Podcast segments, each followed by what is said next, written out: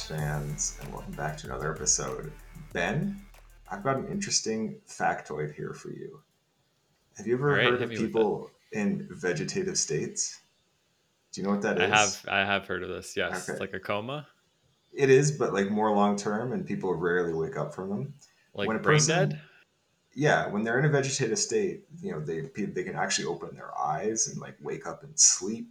They have all their their basic uh, reflexes, right? So if you do the knee tap thing, their legs are going to move. If you grab their hand, like and you squeeze it really hard, they like flinch away their hand.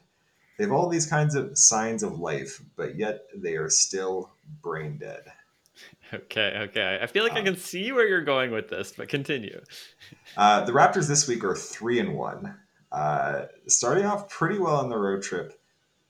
I think the main question we have to answer is: Are they brain dead, or are they maybe awakening from a coma? What's going on here with this team? I'm a little bit scared. I'm a little bit scared right now because I think we wrote off this team. We thought they were dead. We thought there's no way that Masai and Bobby aren't going to blow this up after they came off of three horrific losses to teams that were sitting players. It's like they're they're in 12th place in the East. There's just there's no way that they can make a playoff push. This team doesn't have the juice. And then Aaron, all of a sudden, Freddie starts playing better. Gary is hitting a ton of threes. Scotty is starting to take that leap. oh we were wait, no, we don't. playing we can't better. go that far. He's been playing better lately. He's making nice passes. He's finishing a little bit better around the rim. Precious Achiuwa back from injury, blossoming into a mm, young. Precious Achiuwa making leap. I can get on board with that. Yep, yep. Yeah, Precious is looking pretty clean. He's finishing with more sophistication, I would say, around the rim. He's, In that Warriors got game, better he had some- footwork. unreal finishes at the rim. But Ben, let, let's start at the beginning here. All right, so the Raptors coming off of this devastating stretch, they beat the New York Knicks Sunday in what feels like an eternity ago, 125 to 116, bringing the record to 21 and 27. Wednesday night, starting this big West Coast trip that we were talking about for weeks as being like this is this is where the Raptors season is going to be decided. They, they play at a hot Sacramento Kings team in in Sacramento's territory where they light the beam and they just trounced trounced the Kings, one thirteen to 95. That's one of their best wins, maybe one of their best wins of the season. That's not that's not Cleveland related. Uh, Yeah, and then they absolutely Friday- obliterated them. yeah. Then Friday they lost to the Golden State Warriors, one twenty nine to one seventeen. This game was super competitive, super close. The Warriors played really well, hit a ton of shots down the stretch. I thought this was a moral victory as far as losses go for the Raptors. Uh, and then Saturday, the Raptors didn't quite obliterate the Portland Trailblazers. The game got close, but they're up for they're up by twenty for I'd say like more than half the game. It did get close, but th- this was a good win away at the end of a back to back, at the end of three and four on the road. This is a good win for this Raptors team. So Ben, I'll ask you again: Are they brain dead? Are they alive? They're definitely not brain dead. They're really? Because definitely I think they're absolutely still brain dead. no. I like this team has talent and is starting to put some things together. I think the biggest reason why, like, I guess, what do you mean by brain dead? Like, are they a contender? No. Yeah. But could could they make a run at the playoffs and become a playoff team? Absolutely. Could they like sneak in as the seven or eight seed in the play-ins? Sure. Absolutely. Like this Yeah. team could still make a push and make the playoffs. Yeah, but I don't. I don't think there's anything. Nothing that we saw this week. Like, yes, there's reasons why they won these games. They're playing well. We're going to talk about the biggest reasons why they're winning these games. This team's ceiling has not changed at all for me. They they are still a mediocre team. Yes, if they're healthy, which this team is like pretty healthy. We should know OG got injured this week, but aside from OG right now, they're pretty much perfectly healthy, and I just, I just I don't see any kind of ceiling increase on this team. Like Scotty isn't isn't getting meaningfully better, right? Pascal, if anything, has gotten worse. Uh, I got yeah, some but stats for you a bunch of good players. Like it, it's the ceiling isn't super high, but the defensively is where I think all of the issues still reside. I thought offensively they've been playing really well. Now that the shooting's kind of settled back into being the, their solid yeah, shooters are hitting yeah. threes, like what we expected at the start of the season. Their offense looks great. I think uh, most of the time so, it's great. Pretty, great is great for the Raptors, average, Aaron. which is great, for, great the for, the Raptors. Yes, yes. No, and I think in terms of like offensive rating, they're they're in the top ten in the league for the last little stretch. I got some stats for you, Ben, for the okay. last month, for the month of January. All right. Yeah. So we got about four weeks in here. Who do you think has been the Raptors' best offensive player? Fred VanVleet. You're absolutely right. He's averaging 20 points, shooting 37% from three on nine attempts per game, averaging over seven assists. Pascal Siakam, remember his stat line from earlier in the season for the month of January? He is shooting 45% from the field, 28% from three on over four attempts per game. So it's not like he's not shooting, averaging six assists per game. At turn leading leading the team in uh, turnovers at three a game. No one else has more than one and a half. Pascal has really seen his role reduced as he's started playing well, and this is now Freddie's offense. Freddie is the main ball handler and shot creator for this team. That doesn't mean Pascal doesn't do that still, but Freddie is getting more more of the time with the ball in his hands. He's getting more of the shot creation responsibility, and lately, like this week, Freddie is playing like he did last season when he when he earned that All Star spot, and Pascal is uh, if he makes an All NBA team this season, total fraud again. Like just I don't like I don't see how I don't see how NBA writers like he's a good player, right? But the, this league is so stacked that there's just there's no way Pascal Siakam deserves to be on an All NBA team. I don't agree with that. I think Pascal Siakam, yeah, there's been a bit of a shooting slump this month, but he's such a well-rounded player. Like even when he's not, is he? He great, can't shoot. People don't guard him. He's, he, have you seen the arc on his shot? it's like this moon ball now, and uh, he airballs like, like, half of them. Why are you so focused on threes? A, he still because, hits a few threes every because game. Because spreading the floor is a huge part of being versatile and an all-around player. Yes, he can do a lot of things well, but his defense not that great. If his we if we look at solid. if we look at stocks like steals and blocks combined, he has by far the lowest of any of the starters or or people that get major minutes. Right, I'm talking about Precious Achiuwa plus all the starters his his defense, he's definitely not an anchor. He's one of the reasons why, like in terms of blown rotations and stuff like that, he's one of the reasons why this team's defense is pretty average. Yes, he does some things well, and in a better team with more more rim protection, he'd be more valuable. But he's not fixing this Raptors D. No, that's that's true. He's not fixing. He's not the solution for the Raptors defense, but I think offensively, he's the only guy on this team that consist consistently force double teams, and that's super valuable. Like he is still a problem one on one, even mm-hmm. if he's not shooting great. And like I think process wise, he's still playing pretty well. He gets to the line consistently. Like just because like the shooting numbers aren't great, it's like yeah, there's there's ebbs and flows in the season in terms of the process, I'm still happy with how he's playing. I don't yeah, think there's I'm any issues with what I'm just saying doing. The the all NBA talk for a guy that doesn't space the floor isn't the primary creator. And also when Pascal Siakam creates, he creates as a ball stopper. The ball sits in his hand, he jab steps, he does these slow post moves, the defense is totally set, they can send a double team. It's hard it's hard for him to be a shot creator and also flow within the offense. He kind of has to choose to do one or the other which overall like hurts this team's offensive capabilities. There's a big reason why with Fred VanVleet and Pascal Siakam leading this team's offense for the last two years, why they have one of the worst offenses in the league. And it's because these guys aren't that good at it. And if you want to vote Pascal Siakam all NBA for being a maybe above average defender and being a maybe maybe above average offensive player in totality, go ahead. But like I, I think you're dead wrong. I mean, if he if he plays like this last month for the rest of the season, yeah, he's going to slip out of all NBA contention because the offense just hasn't been efficient enough. But if you just look at the whole season in totality mm-hmm. so far, the the numbers are nice, but there's a but you have to look at sort of the team context. Like the players he's playing with aren't that bad for them to be like a below 500 team, right? It's like I think the main guys bear a lot of the brunt for being good players but not great players. And yeah, sometimes they put the stats of great players because they have the ball in their hands all the time and the whole offensive inflation pace of the league. You know, teams just getting more efficient with giving their best players the ball more often, right? It becomes hard. You, you look at Pascal Siakam's numbers, like, oh my God, like I don't know, he's averaging like 25 points a game, eight rebounds, seven assists, something like that. It's like, oh, that's definitely all NBA. But there's so many guys that are that are putting up similar numbers to that, right? And I just I can't get on board with seeing Pascal as being a top 15 player this season, playing the way that he does with what he also takes away from you.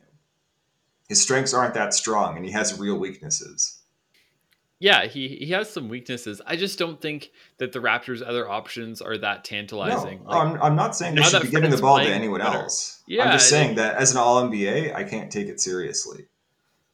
Mm, I mean, I don't want to judge All NBA until the end of the season. Like, but yeah, even it, even people have him have him as a lock for the All Star game. Like, and some people like, absolutely is a lock for the All Star game. Would you rather have Jimmy Butler or Pascal Siakam?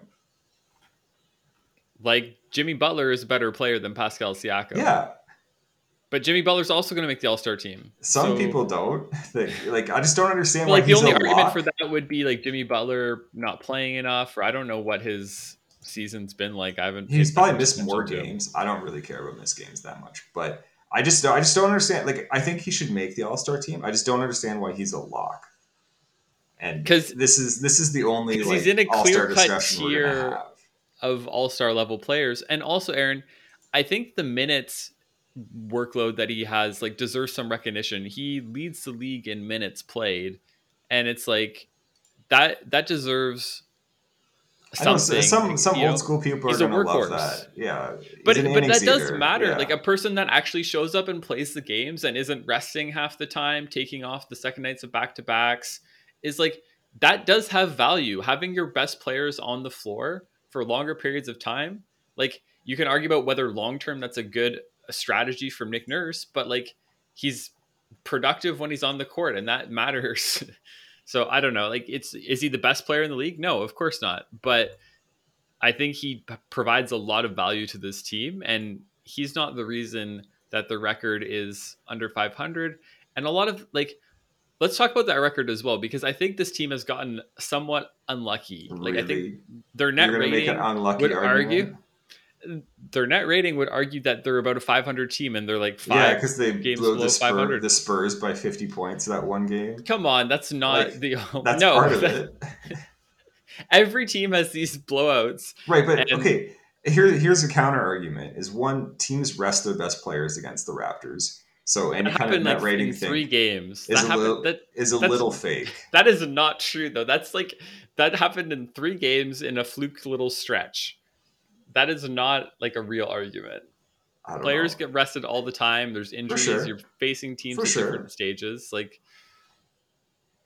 I don't know. The, the, yeah, their the record in close games is probably a little bit worse than it should be. But also, this team really fucking sucks in the clutch because they have such a terrible offense in the half court. And that's kind of like when you can't get into the transition and you can't play fast anymore because teams are slowing it down. Like, that's when this team's at its worst. So, like, on balance, I would expect them to have a below average record in the clutch. And, and they do. Maybe, maybe it's too far, but I don't, I don't really think if we want to talk about luck, this team has been abnormally healthy this season which is uh, a, they've had the most continuity probably in the league. So when we talk about luck, I, I can't get on board with this team being unlucky. If anything, I would say that they've been a bit lucky with sort of how the randomness that, that really affects how the season goes has, has been. Yeah. I like, I don't know. I, I don't think they're especially unlucky or lucky in terms of health. Like right now, they're in a healthy stretch. But they've been in a healthy stretch for this entire month. Yeah, yeah, which is great. But, but most of the season too, right? Like Freddie was in and out for a bit. Pascal Siakam hurt his groin. Like outside of that, Precious Achiuwa was out for a really yeah. long stretch. Yeah, like it, I don't think Their- this is this their is not main anomalous. guys, their main guys have been pretty healthy by NBA standards, I'd say. And also, like they, they don't really rest people either, right? They like they their starters lead the league in minutes. You know, it's just yeah. So basically, to sum up this talk, you think this three and one stretch this week is absolutely meaningless and I think they're they are the tank. You don't think this is any indications of this team figuring out any elements of like their cohesion and playing together, and guys are just starting to play better now. And so I think might be a a bit big higher. part a big part of this week is playing the Kings, Warriors, and Blazers. All these teams are really small and pretty bad on defense. And I think that's really helped the Raptors offense look good. Freddie has been amazing against the, the Blazers. We saw the Raptors just do lots of interior passing and it just bully the Blazers because they have three bigs to the Blazers one or two. and and- Nurkic was hurt. Yeah, yeah. Yeah, So yeah, they they obliterated the Blazers inside and against the Kings as well. Sabonis has been beasting everybody this season. He looked like borderline unplayable against the Raptors. They he had one of it. I think he played really poorly, but they also did a great job of making him uncomfortable. He turned the ball over so many times and just could never get just- anything going. Yeah, Raptors have a ton of length to throw at him and those sort of the dribble handoffs and pick and rolls that he likes to do.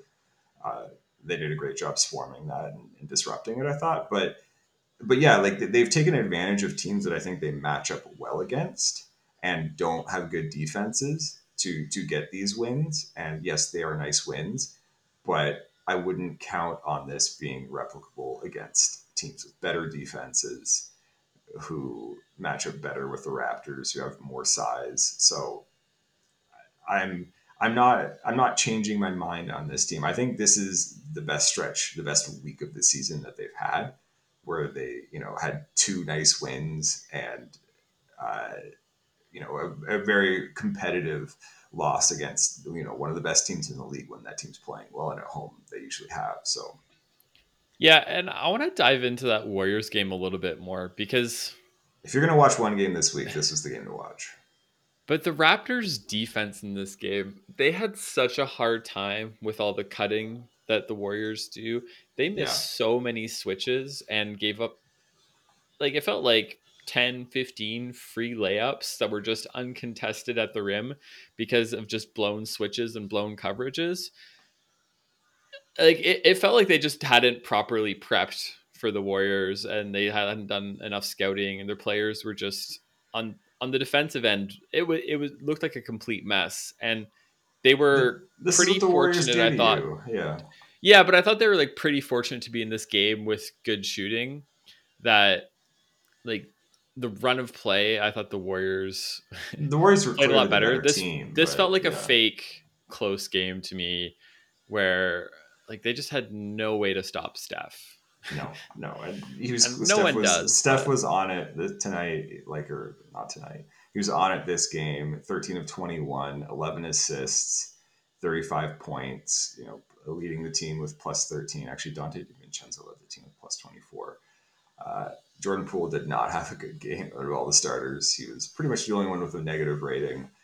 But you know, Steph and you know Clay was just shooting whenever he touched the ball, uh, which is you know classic Clay. But uh, Jonathan Kuminga had a stretch in the beginning of the uh, fourth quarter, end of third, where he had four straight threes.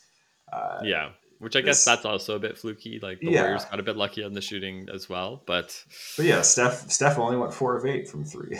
you know, Clay only went six of fourteen. They, they could have done better there, but yeah, the Warriors are clearly the better team. But also, like the Raptors were, were playing well and keeping up with them.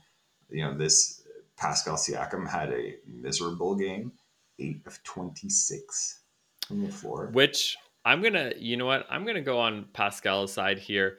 I know you hate talking about refing, but some of the calls Curry was getting in this game, driving to the basket, getting the slightest of bumps where he would lean into a defender, bounce off them, they'd call and one layups on him. Siakam would be getting way more physical play from Draymond and Looney inside, and they're just swallowing their whistles. Like there, there definitely is a bit of a double standard when it comes to star players, and I don't know. It's just like it's just the contrast in this game to me was pretty stark in terms of the level of physicality that was allowed inside. You're just not even. You're gonna. I'm not going to acknowledge that that's a. ref talk. Yeah, You're gonna acknowledge that that's a true point and move on. All right. No, I, I don't know. I, I I didn't notice that when I was watching the game. I just thought Pascal took a lot of bad shots and didn't make them. But no, he got fouled all the time. Anyways, I'll get off my Siakam high horse. He didn't have the best game. Yeah, definitely not. So, do we want to talk about the, the Blazers game for a little bit? Because uh, I thought this this was probably Precious Achiuwa's maybe his best game of the season. He showed a lot of you know, big man craft, finishing around the rim, moving guys around. Defensively, he didn't he didn't nail everything, but he had a couple big blocks. He had he disrupted a lot of shots. Since he's come back, just the the idea of Christian Koloko is just so much less appealing, and he's he's pretty much been stapled to the bench and doesn't play anymore. Uh, but yeah, Precious Achiuwa, if if OG comes back, what would you do with this rotation, assuming you're still trying to win games? I feel like it makes sense to have Gary come off the bench if Gary plays well coming off the bench. Because there's some players that are just more comfortable in the starting lineup. And I think historically, Gary has been one of those guys. But if Gary is comfortable with the bench role, I feel like just like you get him with the bench lineups where he can just take as many shots as he wants. That makes sense in my head. Because like defensively, with Precious Achiuwa in the starting lineup, I think they become a lot more dangerous. He covers up a lot of their issues with no rim protection. But also And so I just think like you- switchability, right? Like he can guard on the perimeter almost as well as he can. And like people can drive by him and he can stick right with them and contest their shot at the rim. He's so good. Yeah, he he's an elite defender, and this team, their biggest issue to me right now is just their defense has been so problematic all season. This is a team that on paper you would think of as being elite, but we've talked about it to death their point of attack defense and their lack of rim protection. They're trying to force guys to the rim, but then they can't actually stop them. and it's it's like they need Precious Achu out there or some other center, someone someone else that can block shots. they don't and have so- that other guy. Yeah, and as well as Gary Trent has played, I think he's the odd man out here in the starting lineup because Precious Achiuwa can kind of shoot threes, and so it's like the, the spacing doesn't get totally destroyed. It's either him or Scotty, and I just don't think it's feasible to take Scotty out. Like if you mean Scotty is much more of a like Scotty is a good player still. Like I think Gary Trent maybe right now is a better player than Scottie Barnes, but Scottie Barnes I think is a better glue guy with the starting lineup. And then you can play him and Gary with the bench lineups and have a decent offense when Fred or Pascal is sitting. Uh, Like would you would, you would take Scotty out, wouldn't you? I actually don't know what I would do, but Precious is making a pretty compelling argument that he needs to be getting starter minutes. Obviously, he could do that continuing off the bench, but this team just looks so much better on defense with Precious playing a lot. And just to, you know, we're talking about Precious Achiuwa having his best game of the season, got 27 points, 13 rebounds on 11 of 16 shooting. Just a lot of a lot of really impressive stuff around the rim. You know, finishing alley oops, uh, being really good in that dunker spot, even pick and roll. Just he's doing that big man stuff for the Raptors that he didn't really have the craft to do. Mind you, this is like one of the best possible matchups in the league. Like they don't have like Drew Eubanks was starting this game. They have a bunch of like young big guys and they're kind of small still, so he can he's bigger than them, he's stronger than them. Against most teams, that's not going to be the case. But just the fact that he can do this against a mismatch is pretty. I got shivers watching it just because the Raptors haven't. No one else in this team's able to do what Precious does, and uh, yeah, it was a really encouraging game from him. Yeah, eh, but it just it wasn't just this game. I think he's been playing consistently well. Not all the games. He's not scoring 27 points every night, but he's knowing when to pick his spots much better than he did in the past. I feel like it's not just always go 100% taking three charges every game. it's much more like, oh, I have a mismatch. I can attack this and I'm going to go in and like there's pump fakes, there's hesitations. It's not just driving, using his strength to try and get to the rim and out yeah, people. He was he was playing more under control with a with more intelligence. I think there was one pass that he made when he kind of drove and didn't have anything and passed it out to no one for a turnover.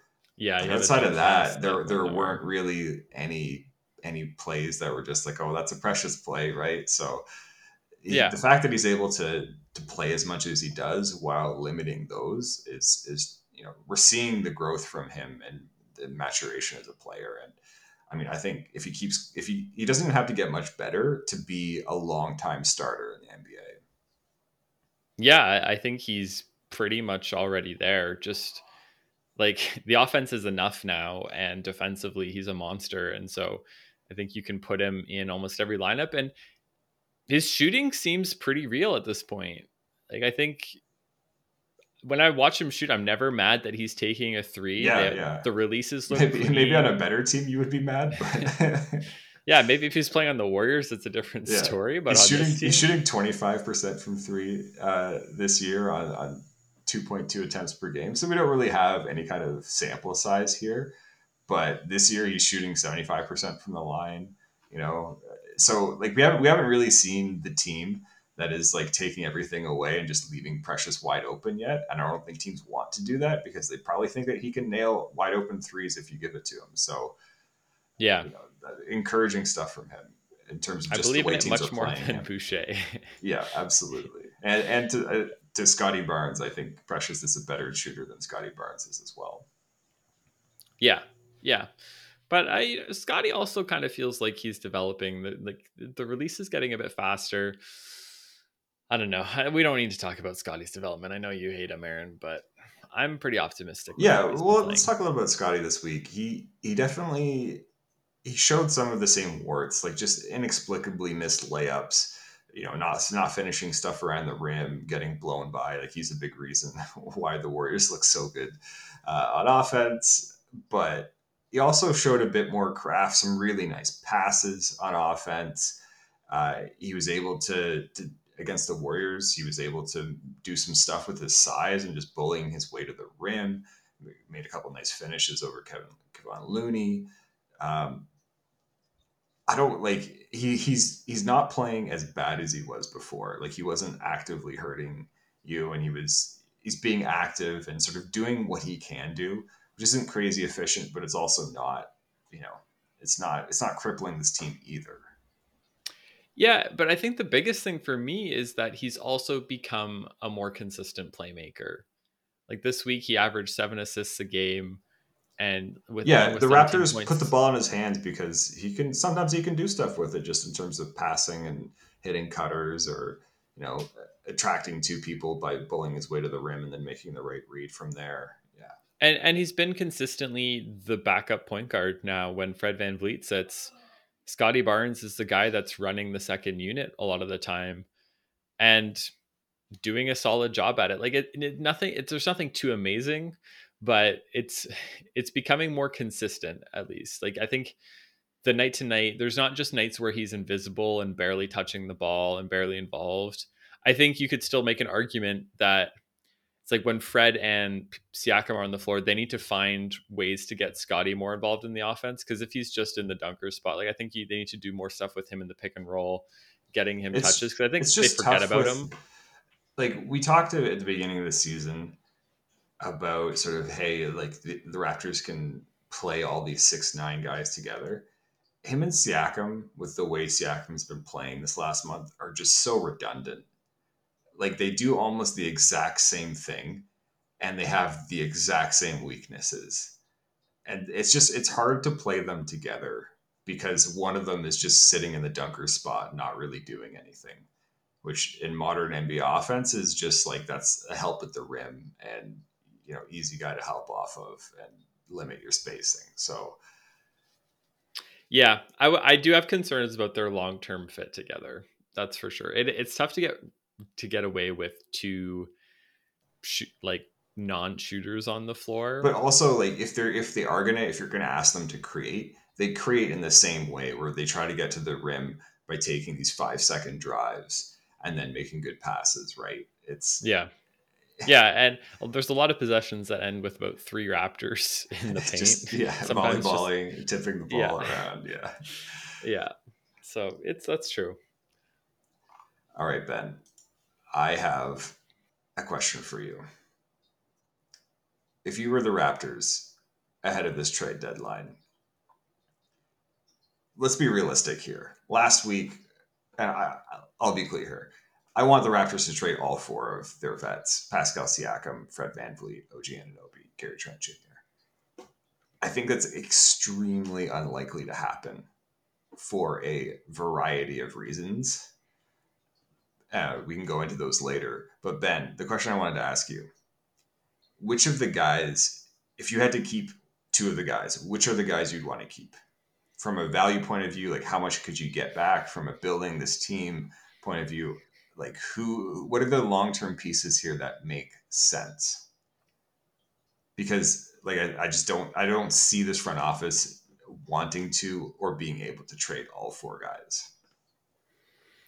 Yeah, that's a really good question because I think when you're looking at this from a long term perspective, the biggest factor that you have to put into play here is we're still we're on Scottie's timeline or whatever draft picks we get in the near future if they turn into star players. It's like we're on the timeline of young players now.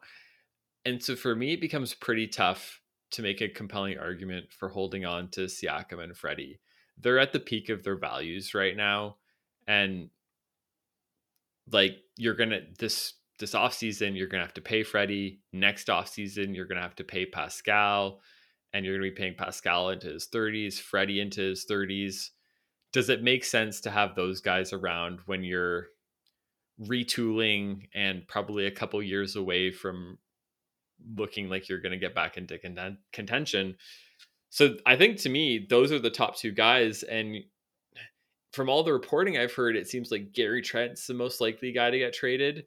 He's 24 years old. And also, OG is the most is the easiest guy to move because he fits on every team. yeah, there's So the there's most like a real- OG. There's a real conundrum here, right? Where it's like OG fits on a rebuild on rebuilding this team. It's tough. You could always trade him next season as well, right? But you can't. He's impossible to extend because he makes too little money.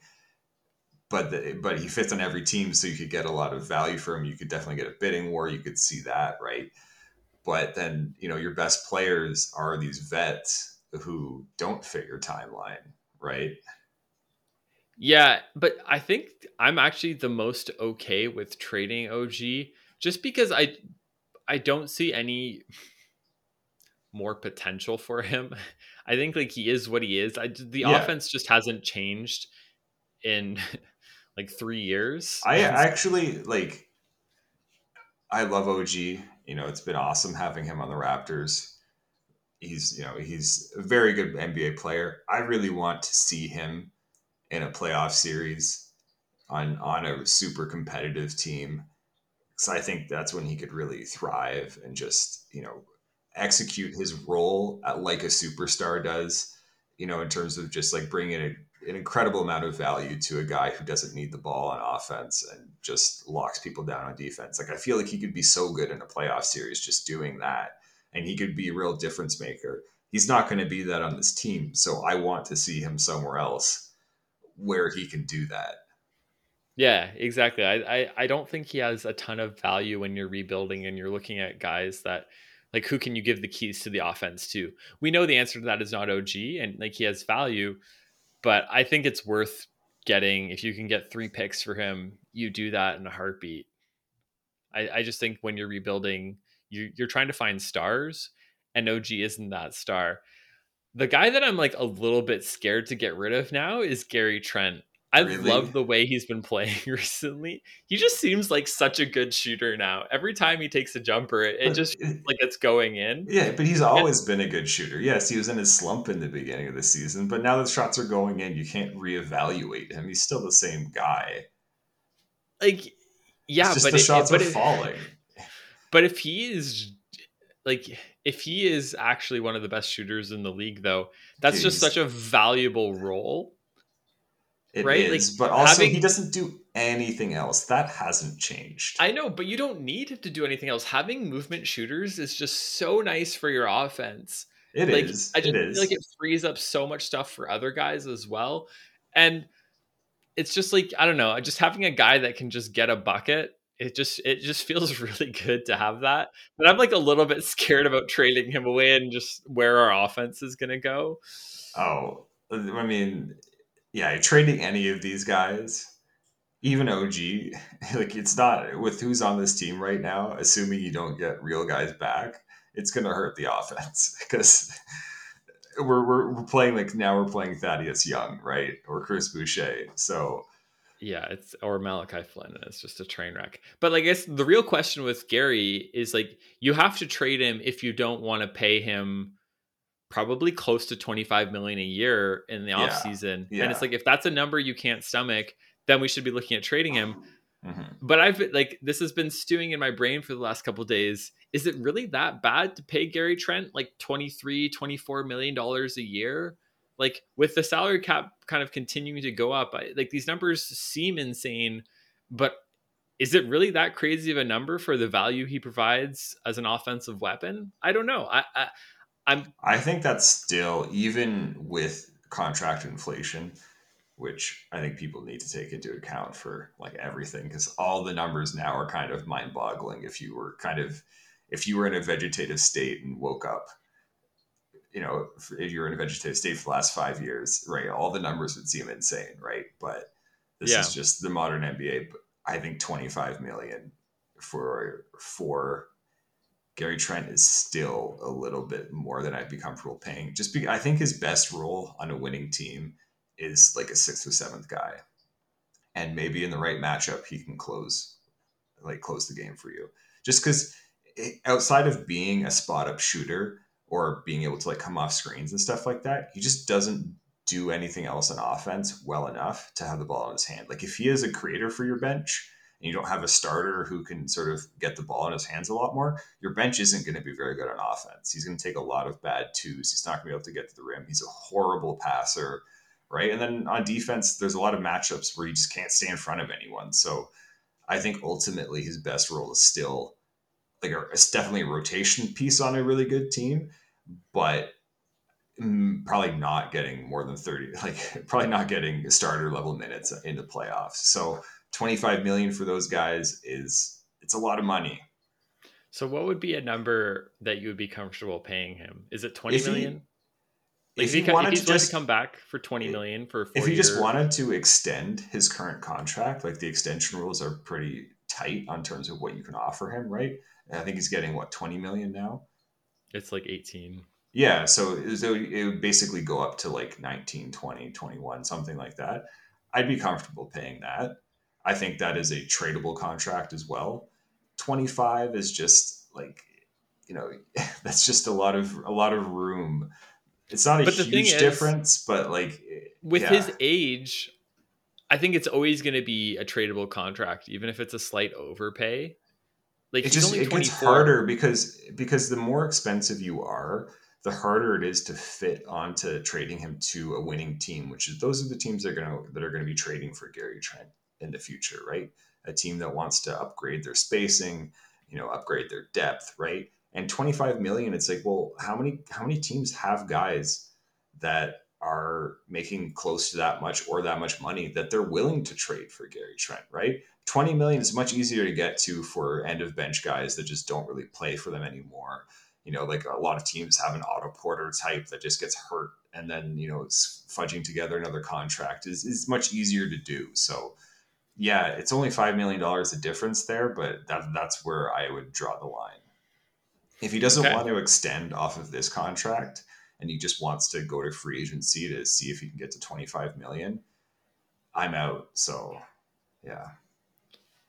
Yeah, and I think that probably is the state of things right now where Eh, he's going to try and get as much money as he can make in the offseason as he should like that that's the smart play to make as a player get your money and there might be a team out there that's willing to pay him that much and so i think that's the risk you have to take as the raptors is like do you just you either have to make the decision now to trade him or in the offseason you yeah, hope another team doesn't lose. offer yeah, him this overpay because yeah. otherwise you might lose him for nothing or you match that and give him the same amount of money but he might not take that because he's a he's an unrestricted free agent if he wants to be yeah and he can go maybe, wherever maybe he wants, he wants to go to a team even if you match it he might go to a team where he just gets the ball a lot more and can yeah, but shots, I don't know. Right? I, so. I feel like the Raptors have treated him pretty well in terms of like how many more shots does he really want to take? I, I, I think they're utilizing him to close to like the maximum players, of his capabilities. Players are not rational. And, That's true. And I don't That's know. True. Yeah, I feel like and he's friends with OG. If they trade OG, who knows? Yeah. yeah. Yeah. All right, Aaron. Did you agree with like my? Who would you be the people that you would most want to trade?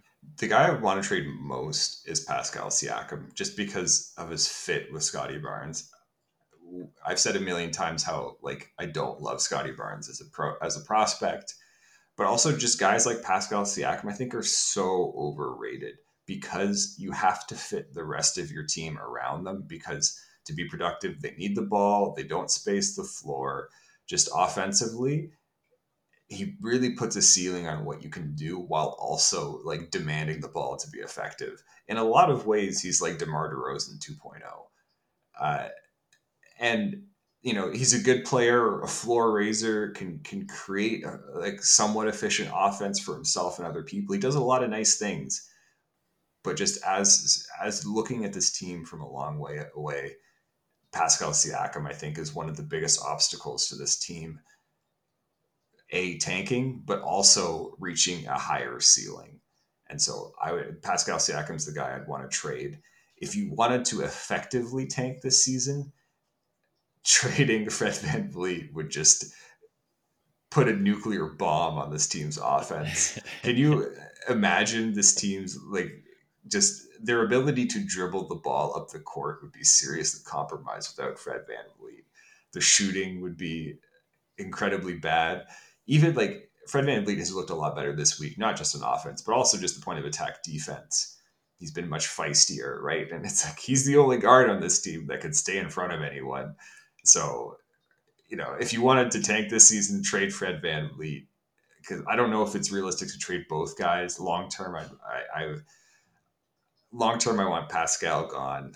Short term, for Wemby, it makes maybe a little bit more sense to trade Freddie. I think you could also get maybe more for Freddie at this point than, than Pascal as well. You think you get more for Fred than Pascal? No way. No way. What what I, playoff team? Like yeah, may, maybe there's a deal out there for like Phoenix or something for for Pascal Siakam. Just yeah. I can't see a lot of teams wanting a guy. What, what playoff team needs a creator who can't space the floor, right?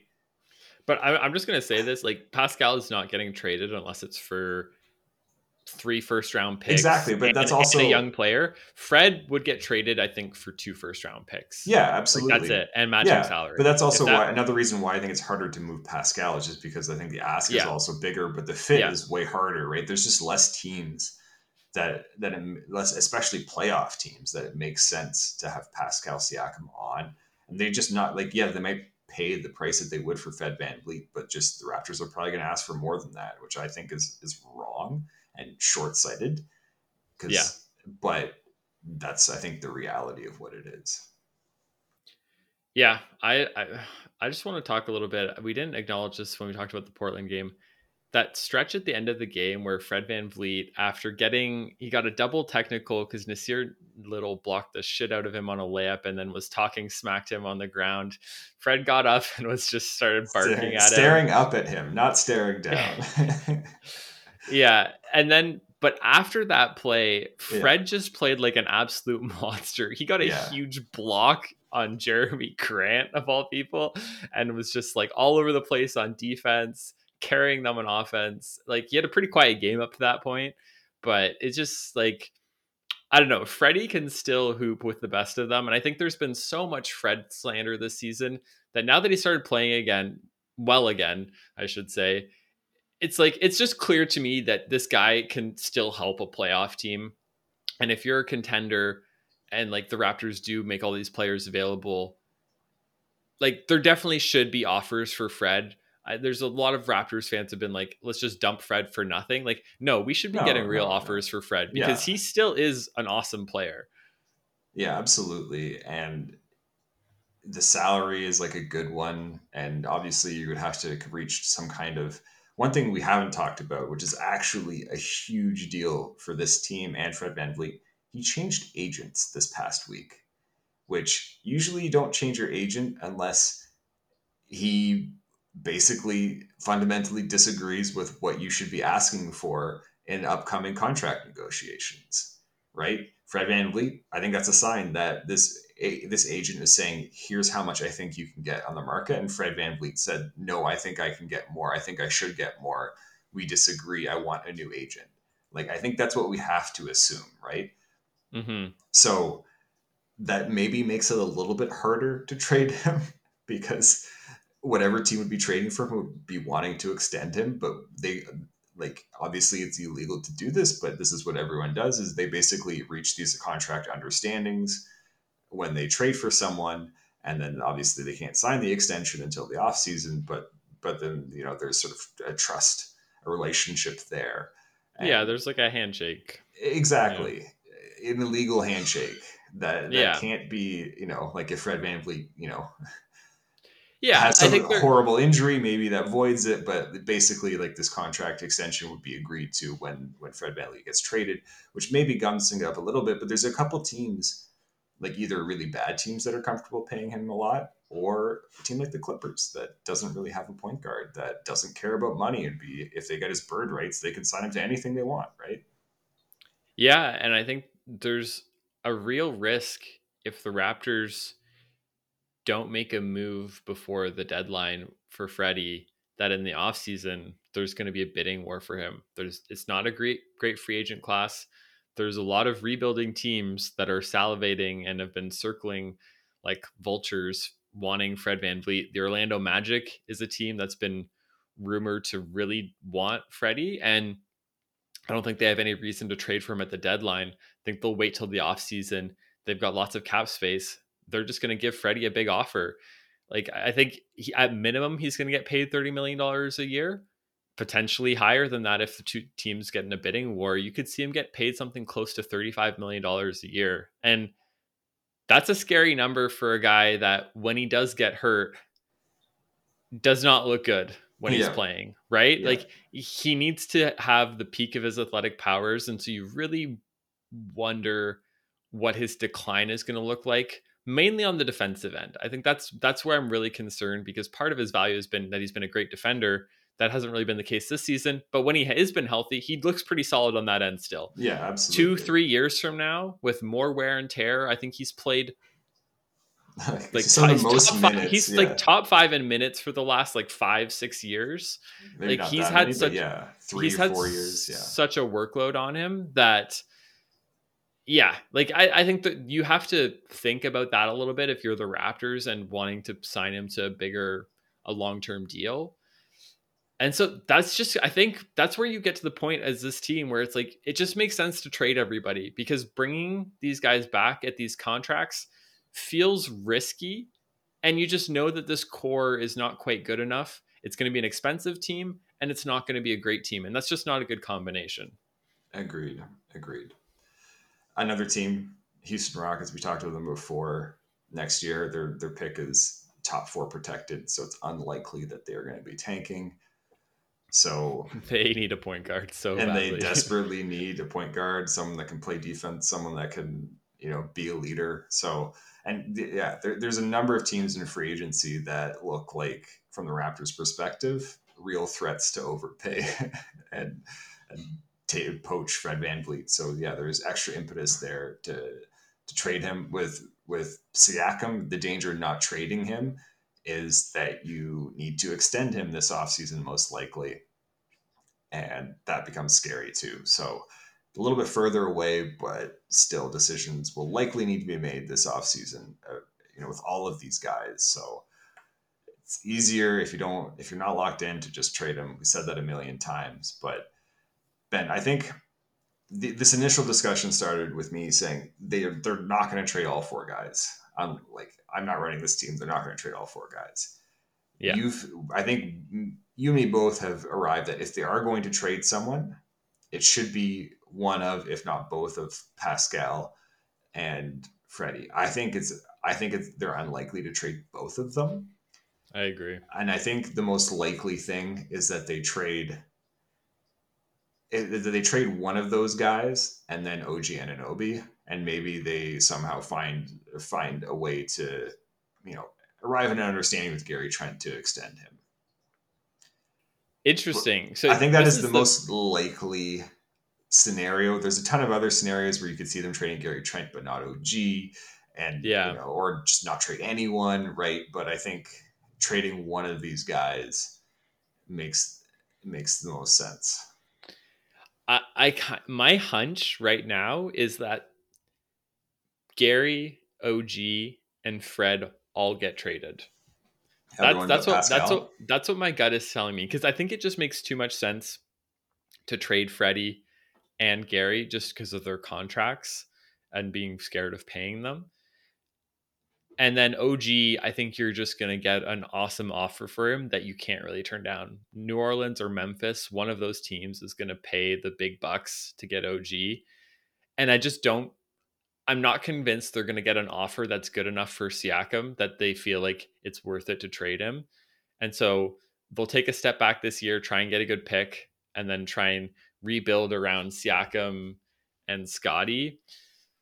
and I mean, not not the best fit there, but you know, like Siakam is really good, and I think if you're not getting great value for him, maybe you'll get a better value in the offseason. Who knows? Um, that's that's what my gut is telling me right now, but I don't know. There's been so many Gary Trent rumors that there's people just are saying that he's the likeliest to get traded. If anyone's getting traded, it's Gary. These, these rumors, I think, have like, almost no basis in reality.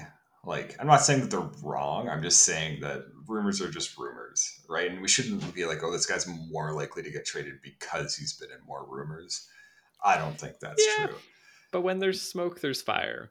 Sometimes. All right. Sometimes. But do, what do you think the percentage chances that we hold on to everybody at the deadline? Like, let's say this team wins like three out of four this week. And you know what? This segues perfectly into let's talk about the schedule for this week and look forward to how they might fare in these pivotal games before the deadline. And then then we'll answer this question. So, our road trip continues with four away games this week. Monday, we got the Phoenix Suns. Wednesday, the Utah Jazz. Friday, the Houston Rockets. And then Sunday, the Memphis Grizzlies. So, Houston, free win. The other teams, not so much. And I mean, I hesitate to say free win because our team is so consistent. but you know, Utah, Phoenix, pretty beatable. Memphis slumping right now. I think they're on a five-game losing streak. I don't think they will be by the time this game rolls around. Maybe but... they'll be on an eight-game losing streak by the time we play them. Who knows? Maybe Ja Morant will have demanded a trade. Um, we can only dream.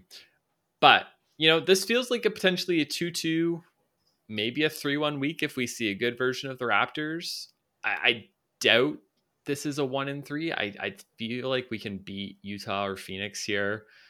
And so, you know, if it's a 3 1 week, is that enough signs of life for this this front office where they've gone six and two over the last two weeks before the the deadline that they think that they're putting it together and all of a sudden this team is a real playoff team I'm a little scared, Aaron. I'm a little scared. To bring it back, is three and one, are they having a conversation or are they just blinking and breathing and, you know, waking up and, you know, opening their eyes?